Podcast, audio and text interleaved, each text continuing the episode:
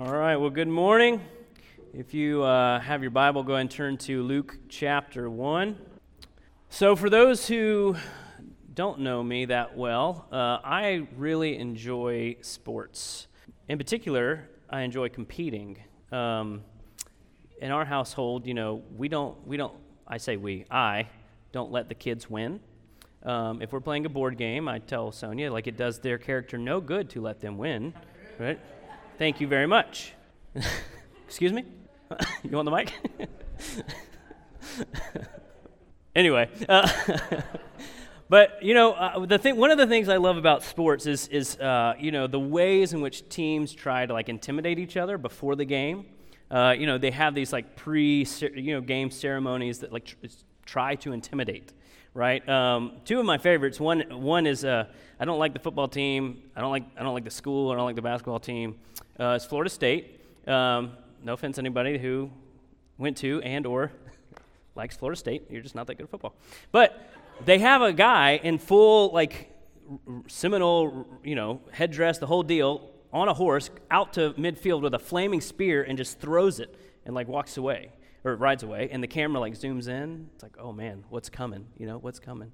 You know, mildly intimidating unless you have like an 0 and 12 record. But my favorite of all time hands down, is the New Zealand All Blacks rugby. You know where this is going, right? It's the Haka. These guys that are like six three and like huge, right? And they all, as a team, walk out to midfield and they just like get this crazed look in their. And they're like, ah, you know, they're like slapping, and I'm not going to do it because it would be embarrassing to, for me. I just wore the black shirt, all right? But they get out there and they start this Maori like chant right? And they're just looking. I mean, they're looking at the eyes of the people they're playing against. And, and, and some of the words, I was looking up, because I don't, you know, speak the Maori, like, tribal language. I, I was, like, looking up, what is it that they're even saying? And the leader, he'll say things like, you know, like, you know, open your eyes wide, and they all do, and they, like, you know, they kind of chant back and forth and, like, slap your, you know, that's why they're, like, slapping their, uh, you know, thighs and everything. And, and, and then he starts going, you know, you die, you die. And the team responds, We live, we live, right? And they're just yelling it and screaming it at the other face and just looking crazy. And listen, I don't, the other team almost certainly does not know what they're saying, but it's scary. And by the way, the All Blacks are the all time winningest team in like professional rugby. So it must work, okay? So next time you go into a board meeting, have a proposal you really want to get across, you just stand up, do a haka right in the middle beforehand. Maybe it'll work. I don't know. Anyway, the point in all of that, aside from mildly embarrassing myself, almost doing a haka, is this morning we're going to talk about John the Baptist. This morning we're going to talk about John the Baptist. And, and the point of the, the haka, as it were, is to let the people that we're competing against or, or that see, know what's coming, right? They get up there and they do this chant, this dance, to let the people that they are playing against know what's coming, what kind of whooping you're about to get, or whatever it might be, right? And John the Baptist is not, not the haka to Jesus, but he is the one who comes before Jesus to let the people know what is coming. Okay? And his ministry is really hugely important and hugely, I think, undervalued in, in, in some ways to us. I mean, we, we preach on them in, at Christmas time.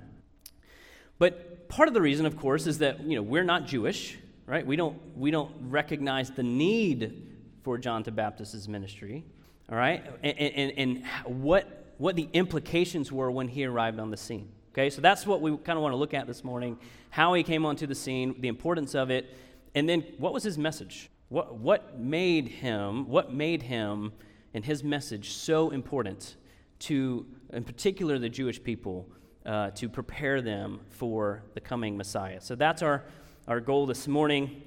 So we're actually going to spend the first part looking through the eyes of of Zechariah as the dad, and then we'll turn to his message. So we're going to be in Luke 1, uh, starting in verse 5.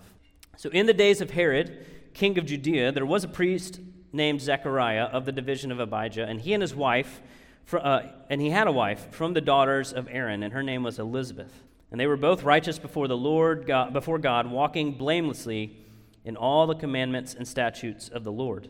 But they had no child, because Elizabeth was barren and both were advanced in years. So you've got Zechariah. He's a priest, and his wife Elizabeth. They are old and they are barren. Okay? They desire a child, they want a child, but they have no child. And now they are advanced in age and probably to the degree that they have given up. Right? They, they, they probably have always wanted a child, but you know what? It's, it's probably just not going to happen for them. You know, you get to a spot in your life, an age in your life where you recognize, probably done with the children. Okay? And they were past that. they were advanced in years. Okay? So, verse 8 Now, while he was serving as a priest before God, when his division was on duty, according to the custom of the priesthood, he was chosen by Lot to enter the temple of the Lord and burn incense. And the whole multitude of people were uh, praying outside at the hour of incense. And there appeared to him an angel of the Lord standing on the right side of the altar of incense. And Zechariah was troubled when he saw him, and, he, and fear fell upon him. But the angel said to him, Do not be afraid, Zechariah, for your prayer has been heard and your wife Elizabeth will bear you a son, and you shall call his name John. And you will have a joy and gladness, and many will rejoice at his birth, for he will be great before the Lord. And he must not drink wine or strong drink, and he will be filled with the Holy Spirit, even from before, even from his mother's womb. So Zechariah is doing his priestly duty. Uh, back way back in Chronicles, David uh, divided the, the, the priestly order to have these uh, clans where they would kind of come in at certain times and, and, and, and do the, the priestly duties at the temple. And so this is what, what he, it was his turn. And so actually by lots, he was chosen to go in and burn incense. And so he's in there, and Gabriel comes up.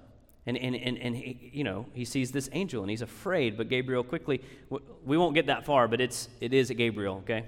But he, he, he's praying, he's doing his job, and Gabriel says, Listen, your prayers have been heard. You are going to have a child, okay? Which no doubt threw Zechariah off, right? He, he, he tells him, You know, you're going to have a child. And not only that, you will have joy and gladness, and many will rejoice at his birth, and he will be great before the Lord. Now, if you are, you know, in this room and have struggled in any capacity with infertility, to have an angel come up and tell you your prayers have been answered, you're going to have a child, would have been hard news to hear, but exciting news to hear. Right? It would have been exciting. It would have, it would have conveyed this amazing, miraculous thing. You know, especially if you're advanced in years. If you're well past childbearing years, for an angel to show up and say, You're going to have a child. And not only are you going to have a child, as, as a Christian parent in here, your child is going to be great before the Lord. That message alone would have been a huge, huge encouragement to Zechariah. But Gabriel doesn't stop there, right? He keeps going. And he says he can't drink wine or strong drink, and he will be filled with the Holy Spirit from his mother's womb. Now, we actually have a fairly um, developed pneumatology, it's just fancy word, our theology of the Holy Spirit, right? We've got the book of Acts, we've got 1 Corinthians 12, we've got, you know, multiple, especially in light after Pentecost, right? So we have a New Testament development uh, understanding of the Holy Spirit that's fairly robust. What we don't always think about is what was the ministry of the Holy Spirit in the Old Testament? Okay, the Holy Spirit's been here the whole time, right? So what was his ministry in the Old Testament? Well, Zechariah would have had this in mind, not Pentecost. He would have had this in mind. And, and generally, the rule of thumb in understanding Old Testament Holy Spirit ministry is that he would come upon people for a time, not indwelling with us forever, but he would come upon people for a time, and, and, that person was able to do something supernaturally that they weren't able to do before the Holy Spirit came upon them. Okay, the best example, one of the best uh, that we have of this is Bezalel who you know was given the, the spirit to make when the tabernacle was coming into existence he was uh, able to uh, oversee that and make the vessels that were going to be used inside of the temple the ark and the, the lampstand and all of the things that were needed.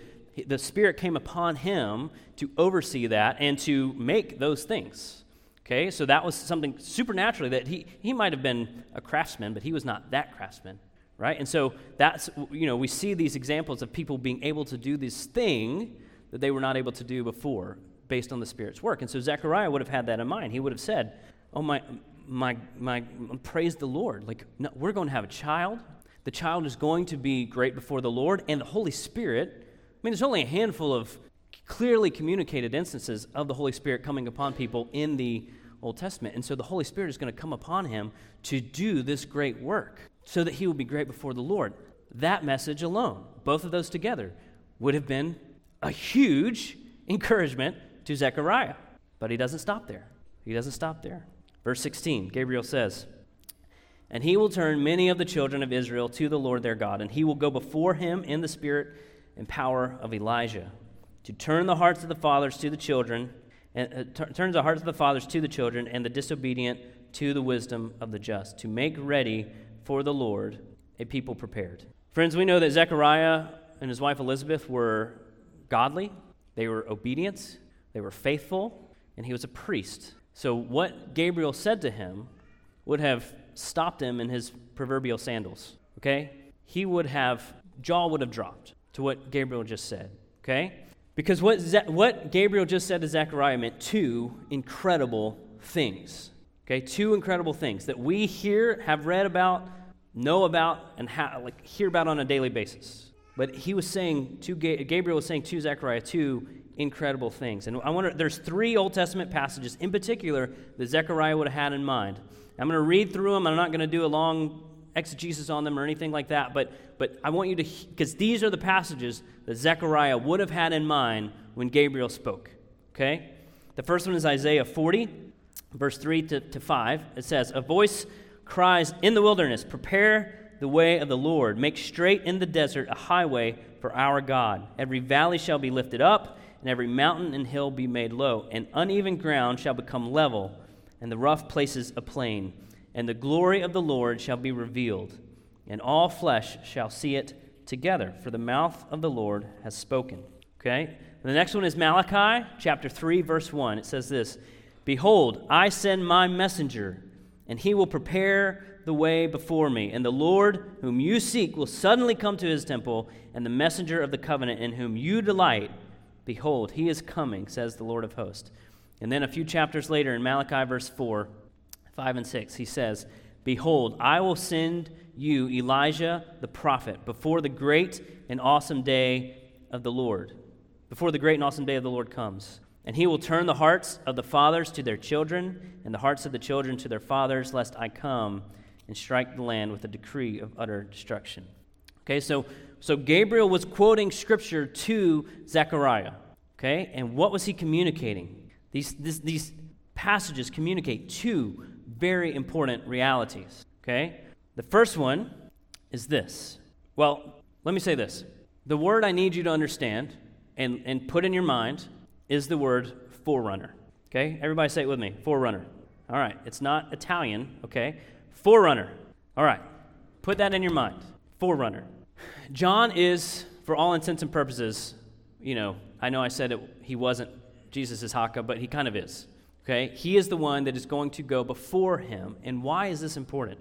Why is this so vital? Okay? The two huge realities that were important related to this. First, that the Messiah is coming. Okay? This is what this is what Gabriel was communicating to Zechariah the Messiah, the long awaited Messiah, is coming. He is coming soon. He is, he is coming after 400 years of silence. Here's a, a prophetic word. Here's, well, this is what's happening. The Messiah is coming. Secondly, there must be a forerunner. The Messiah cannot come without a forerunner.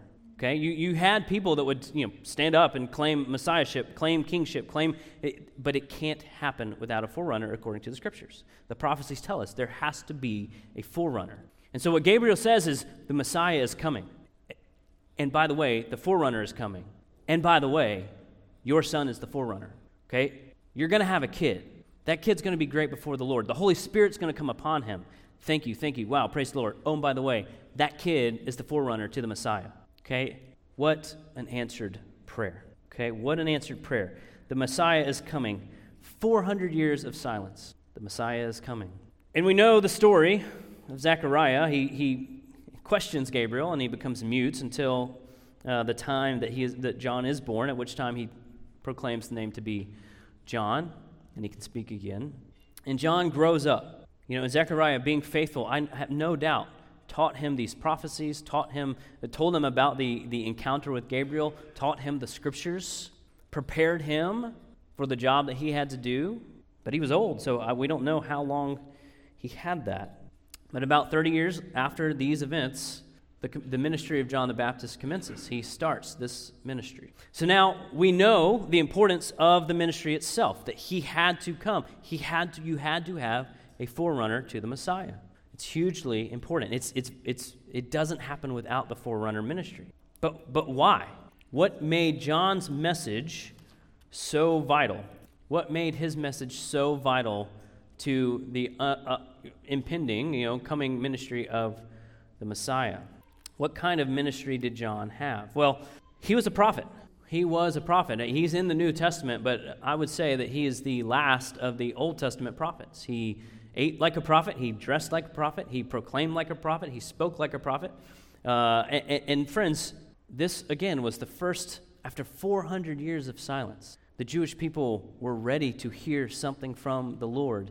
And when he spoke, it says that Jerusalem and all Judea and all the surrounding areas came out to hear him preach and to hear him speak. Okay, they were hungry, they were ready, they were preparing themselves for what was to come. And so, what was John's message? I think there are three uh, important aspects, main parts of John's message that I want to look at. The first is that the kingdom is at hand. Remember that first part of the the first part of, of, Gabriel's message to John was that the Messiah is coming, right? Messiah meant anoint means anointed one. Well, who were the anointed ones of Israel? The kings. The kings were the anointed ones of Israel. Okay, so John, he, you know, his first words are repent for the kingdom of heaven is at hand. The kingdom of God is at hand. The kingdom is coming. The Messiah is coming. Your king is coming. And so what kingdom, what what what would the Jews have had in mind when John speaks these messages, this word? Well, it would have been the, the fulfillment of the promised Davidic covenant back in 2 Samuel 7. You would have had that, that, that promise of the king reigning on a throne over Israel in the line of David forever. Right? They would have had this in mind. This is what they would have been thinking about. They've been under Roman rule, they've been oppressed by Rome, they've been suffering. And the message of the king coming, you know, of course, they would have thought overthrow, but there's this also this, this whole messianic line that we'll talk about in a second is, is listen, your king is coming. The, the kingdom, the promised kingdom is coming. So he's not talking, the Jews would not have thought spiritual. They would have thought physical, okay? But not only would they have thought physical, there was a spiritual element to it, right? Like he would have been establishing his throne, but there is this, this line of thinking, this theology that runs all throughout, as, as David read earlier, you know, that stump of Jesse, that, that promised one way back in Genesis 3.15 that's going to stomp the head of the uh, serpent, that's going to crush the head of the serpent, the, the, the seed of Jesse, you know, this, this you know, the covenantal fulfillments of, of, of the Abrahamic and the Davidic, and then, of course, the new covenant. All these things the people are waiting for. And so there is this redeemer aspect that what, what you know, they have the prophet. What, what do you mean given a new heart, like a heart of flesh versus a heart of stone? What does that mean? And, and the forgiveness of sin, what does that mean? You know, this is what would have been they, that these would have been on the minds of these people. In fact, in Luke 3, uh, another way that reason they would have thought this is way back in, uh, well, they wouldn't have thought this, but in Luke 3, Gabriel tells Mary that her son Jesus will be great and will be called Son of the Most High. The Lord God will give him the throne of his father David, and he will reign over the house of Jacob forever, and his kingdom will have no end. You see, John, I believe, would have known these things. He would have understood this reality. So not only is the king coming to, to reign, but he is going to be that, that, that, that seed of Jesse that is going to come and redeem his people, that will have a kingdom that will have no end. So, this is the first aspect of John's message. The second one is to repent. Repent. What did John what, what did John mean when he's saying repent? He's saying, look, the king is coming. Prepare yourselves for the king.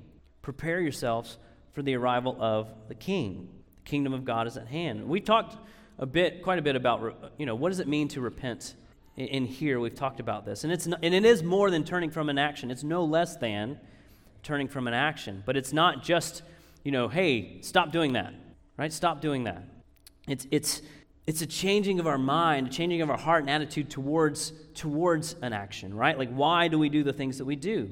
And the cry of the forerunner to these people was that uh, you know, m- maybe not following God's law, maybe not, pre- you know, prepared in the, in the sense of following God, to stop. Stop doing that. Repent. Change the way you're thinking. You know, we, we've been talking in James uh, about, you know, the, the, the world's wisdom, adhering to the world's wisdom versus adhering to God's wisdom. And that when we adhere to uh, the world's wisdom, it makes us an enemy of God. And so, it, much like that, John is saying, listen, repent, change the way you're thinking, change the way you're living, change the way you're considering. And it's, if you read, you know, it talks about a soldier asks him, well, what should we do? And other, they're asking, what should we do? And he's, and he's talking about how they're living. And, and, and it's, it's, it's, very, it's very simple. The way you're living this way is wrong. Live the way that God wants you to live. Okay? And so, so that's part of the message to repent, declare allegiance to your king, live like people of the kingdom. So the king is coming. Prepare yourselves, start living that way. And then he says the final part, uh, the part, final part of his message is to be baptized. To be baptized. And John's baptism was different than, than our baptism. Okay, we, we have a, a post resurrection baptism, but it says that John baptized with water for repentance. And, and, and again, we have to think about who John was speaking to when he was saying this, right? So the question then that we, we should ask is was there a, a cultural precedence that, that, ba- that would have made sense for John to say, you need to be baptized, or you need to be, you need to be cleansed, you need to be baptized in water for repentance? So why would John tell these Jewish people to be baptized? Well, one of the things that was, is, was hugely important to the Jewish people, of course, were related to the, the Mosaic law, right? And the, the pure or the clean versus unclean, we miss a lot of this. Um, in the new in the new year, you know, we talked a lot about the, the Bible reading plan, and, and and David has so you know lovingly encouraged us all. Hey, you're going to read Genesis, you're going to read Levi- uh, Exodus, and then you're going to get to Leviticus, and you're going to like hit the brakes, and you're going to go, what is all of this, friends? So much of that law so much of the Mosaic law was how do we live as a nation, right? And not just any nation. This was a theocratic nation where God lived and dwelled in the midst of his people, which can create a real problem because God, how is God going to dwell in the midst of sin and people approach a holy God, right? And so, so they were given these sacrifices. You know, when, when they uh, uh, uh you know, anointed the, the, the tabernacle with oil and all the vessels with oil. And then every sacrifice were these, you know, fling blood on the altar and they would fling blood on the ark and, and not every time but you know and this would purify this would make atonement for sin. And we think well, sin? These sins were uh, if you look at you know the burnt offering the, the grain all these uh, offerings were, were for accidental sin right? It's like oh if you, you have a sin and then you realize that you go and you you you know, you, you make your sacrifice, and, and, and it made a temporary atonement for that sin so that God could continue to dwell in the midst of his people and so that people could continue to approach. Okay? But before the people could approach the king to offer these sacrifices, they would, they would ceremonially cleanse themselves. Okay, they, had, they would have in these communities, they would have these, these baths, which were called mikvahs, and they would have a, a girl side and a guy side, and they would disrobe completely okay? And they would go in and, and dip themselves completely under the water and come out, okay? And it was a ceremonial cleansing, okay? It was a ceremonial preparation to go and offer your sacrifice or to go and do the thing that you were called to do. And so John's message overall was hey, your king is coming to dwell in the midst of you. You shall call him Emmanuel, God with us. Your king is coming. He's coming to establish his kingdom Prepare your hearts, prepare your minds, and cleanse yourself and get ready for your king. That's the message of the forerunner. Okay, that's the message of the forerunner. But as we know, well, let me say this the message of John, the forerunner, to repent, the kingdom is here or imminent, purify yourselves, it's not that much different, okay, than what we have for us today. Okay, so, so biblical history, uh, we know that Jesus came lived his life, offered the kingdom, and he was rejected. He, he, he went to the house of Israel. It was for Israel. It was rejected. It was rejected by the leaders. It was rejected by the people. Uh, you've got John 6 and the feeding of the 5,000, and then the, the, the bread of life discourse. The people leave. The, the cities of Galilee rejected him. And so we know that, that theologically, the, the, the temporary, uh, uh, Romans 11, the temporary hardening of the Jewish people have happened. Uh, the message of the good news of the kingdom has been transferred for a season to the church, that's us, to go out and, and, and spread this gospel of the good news of the kingdom to the nations. Right? That's, that's where we are in history, okay? But the message for the church, for the people, is very much the same. Jesus left for a season and he said, Look, I'm coming back. I'm coming back, all right? So the kingdom is closer today than it was when we started breakfast, okay? Get ready. Prepare your hearts. Purify your life. Get ready for the arrival of your king. That's still the message for us today. It has not changed all that much. And how, how do we do this? How do we do this? I think there's a lot of ways, actually. Uh, we live in a way that displays the kingdom to the world around us, right? We live as citizens of the kingdom, okay? So, so we live in a way, we, we know that, that the parallel is that, that the Jewish people were to live in a way that the outsiders would look upon their lives and say, Your God is wise. You, you live differently. What is it? Your God is wise. Well, if we trans- get, get to today's message, like we are to live in a way where people go, What is different about the way you live?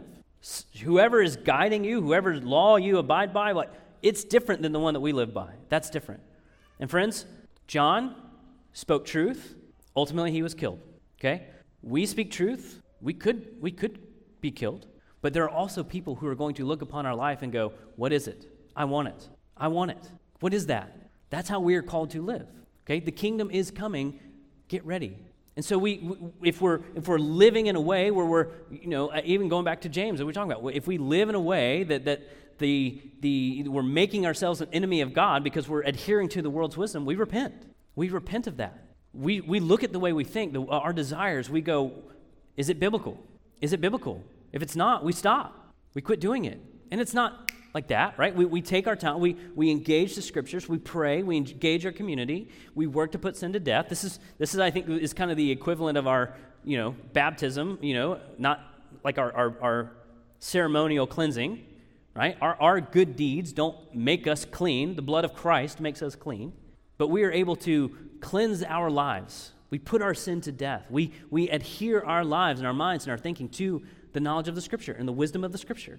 We prepare ourselves for the coming of the King. That's how we are called to live. That's called how do we go and give the gospel, the good news of the gospel message to the people if we are not living as though the king is coming?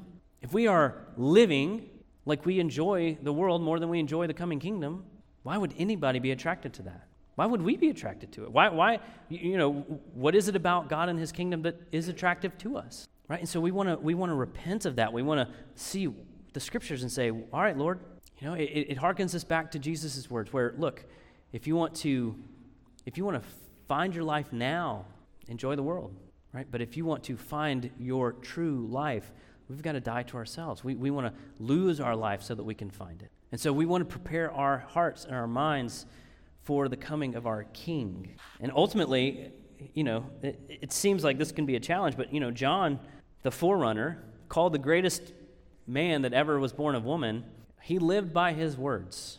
He lived by his words that said, you know what, that guy, Jesus, he's got to increase. I've got to decrease. It's, it's, it's not about building my kingdom, it's about building his kingdom. It's submission, friends. It's minute by minute, hour by hour, day by day, submission to God. He is the king. We don't get to decide if he's the king or not. He is the king. He is coming to establish his throne. John, the forerunner, said, Look, the king is coming. And the king did come. It's that, it's that way with us as well. He is coming. And so we want to live this way. We want to adhere to the message. We want to say, like, look, all right, the king is coming. Let's search our lives, search our hearts, repent in areas that need repentance. And then purify our lives and go out and show people what it's like to be kingdom minded folks. The message of the good news of the kingdom. That's for us to go and take. So as we turn now to the Lord's Supper, it's kind of the uh, it's kind of the beauty of our uh, of this of this little meal is that it, it's a time every week that you can consider your life. You can think about you know areas of sin that need put to death. You can consider ways that you've failed. But friends, ultimately, our entry into the kingdom is not about our good works, it's about the shed blood of Christ. We get to be kingdom folks because Christ died for us. And so, as we take this bread and take this cup, it's symbolic of, of the shed blood, body and the shed blood of Christ that, that allows us into the kingdom, allows us to. What is the good news? It's that we are forgiven of our sins and we get to be with Christ forever. Emmanuel, God with us. He came and died so that we could live. And so, as again, as we turn to this, it, it, let's take some time. Let's take some time to contemplate. You know, hey, Lord, first, you know, forgive me. Secondly, thank you. Thank you for your body. Thank you for your shed blood that, that allows me to engage with you and talk with you and be a part of your kingdom. And so, if you're serving, you can come on up. I'm going to pray for us, and then we will uh, we'll take it together. If you'll just hold it, we'll take it together. Lord, thank you again for our time this morning. Thank you so much that we can come to your word. I thank you for Zechariah, his faithfulness, his faithfulness to you, and your blessing uh, Zechariah and Elizabeth with, with John. And I thank you for the ministry of John. You know, we will, if we are a believer, we will get to meet him one day and talk about this and, and, and just interact with how, how he came to learn about it and what it was like to eat locust. But Lord, at the end of the day, we, we are grateful that this, this man who you chose to come in the spirit and power of Elijah that was also rejected, that he com- communicated your truth, that he prepared the way for Jesus. And we are grateful for that. We, we, we want to be people who adhere to the same message, who live as though the king is coming, and who want to live pure and, and holy lives, be set apart. We want to repent in areas that we need to repent.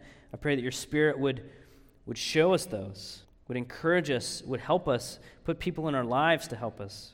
But Lord, ultimately, we know that, that it is not about our good lives that we have entry into your kingdom. It is through the shed blood of Christ. And so, as we turn to take this bread and this cup that, that remind us of that, I pray that you would give us a spirit of joy, one that helps us again turn to the reality that Christ came to, to live among us, to die for us and will come again to, to take us and, and, and dwell here and rule and reign over us. And what, what good news that is, Lord. And so I pray that you would, you would help us. Thank you for Christ. Thank you for saving us. And we pray all of this in his name. Amen.